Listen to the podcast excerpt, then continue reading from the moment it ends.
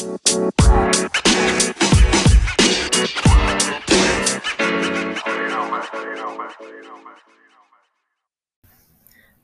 evening, ladies and gentlemen, and welcome to the first episode of Daily Dissection Injustice for People of Minority.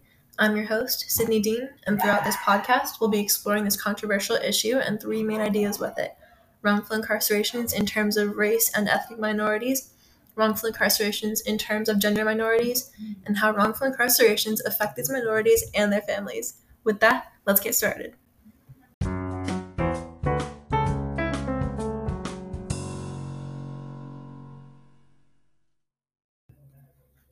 Taking a look at the first issue, wrongful incarcerations in terms of race and ethnicity, one such study reads specifically, African Americans, number equals 182, in a large suburban county jail were more likely to report that they were innocent of the current charges for which they were incarcerated relative to whites, number equals 152, and their accounts of their behavior prior to the arrest, taken from Human 2010.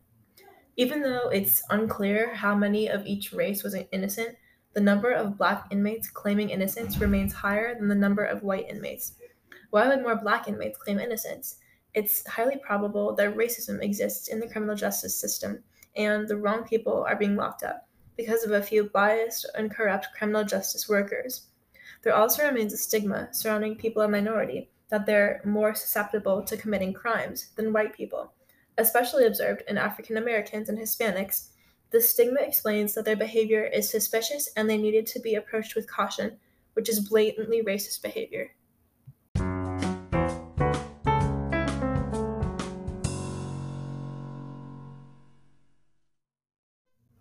Moving on to the next issue wrongful incarcerations in terms of gender, one study observed that false confessions and the presence of child victims in these women's cases, when compared to their prevalence in the cases of male exonerees, indicates that these factors may be especially likely to lead to a wrongful conviction when a woman is convicted of murder.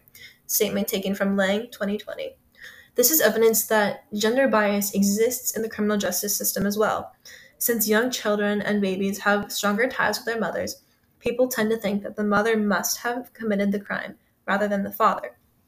Again, in always suspecting the mother, this leads to a larger number of wrongfully incarcerated women over wrongfully incarcerated men.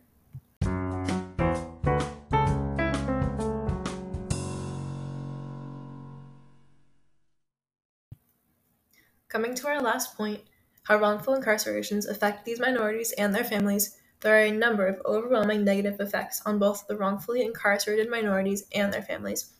If it is a parent that's been wrongfully incarcerated, not only does the remaining parent have to take care of the family, but they have to live with the knowledge that their spouse has been wrongfully imprisoned and that the other people most likely won't believe them when they say their partner is innocent.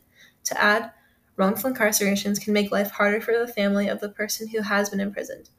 Not only do wrongful incarcerations affect the families but they directly affect those imprisoned as well. Imagine knowing you've done nothing wrong and not being able to do anything about it because no one will believe you. That takes a huge toll on the victim's mental health, and even if they manage to get exonerated at some point during their imprisonment, they come out a different person than they were before.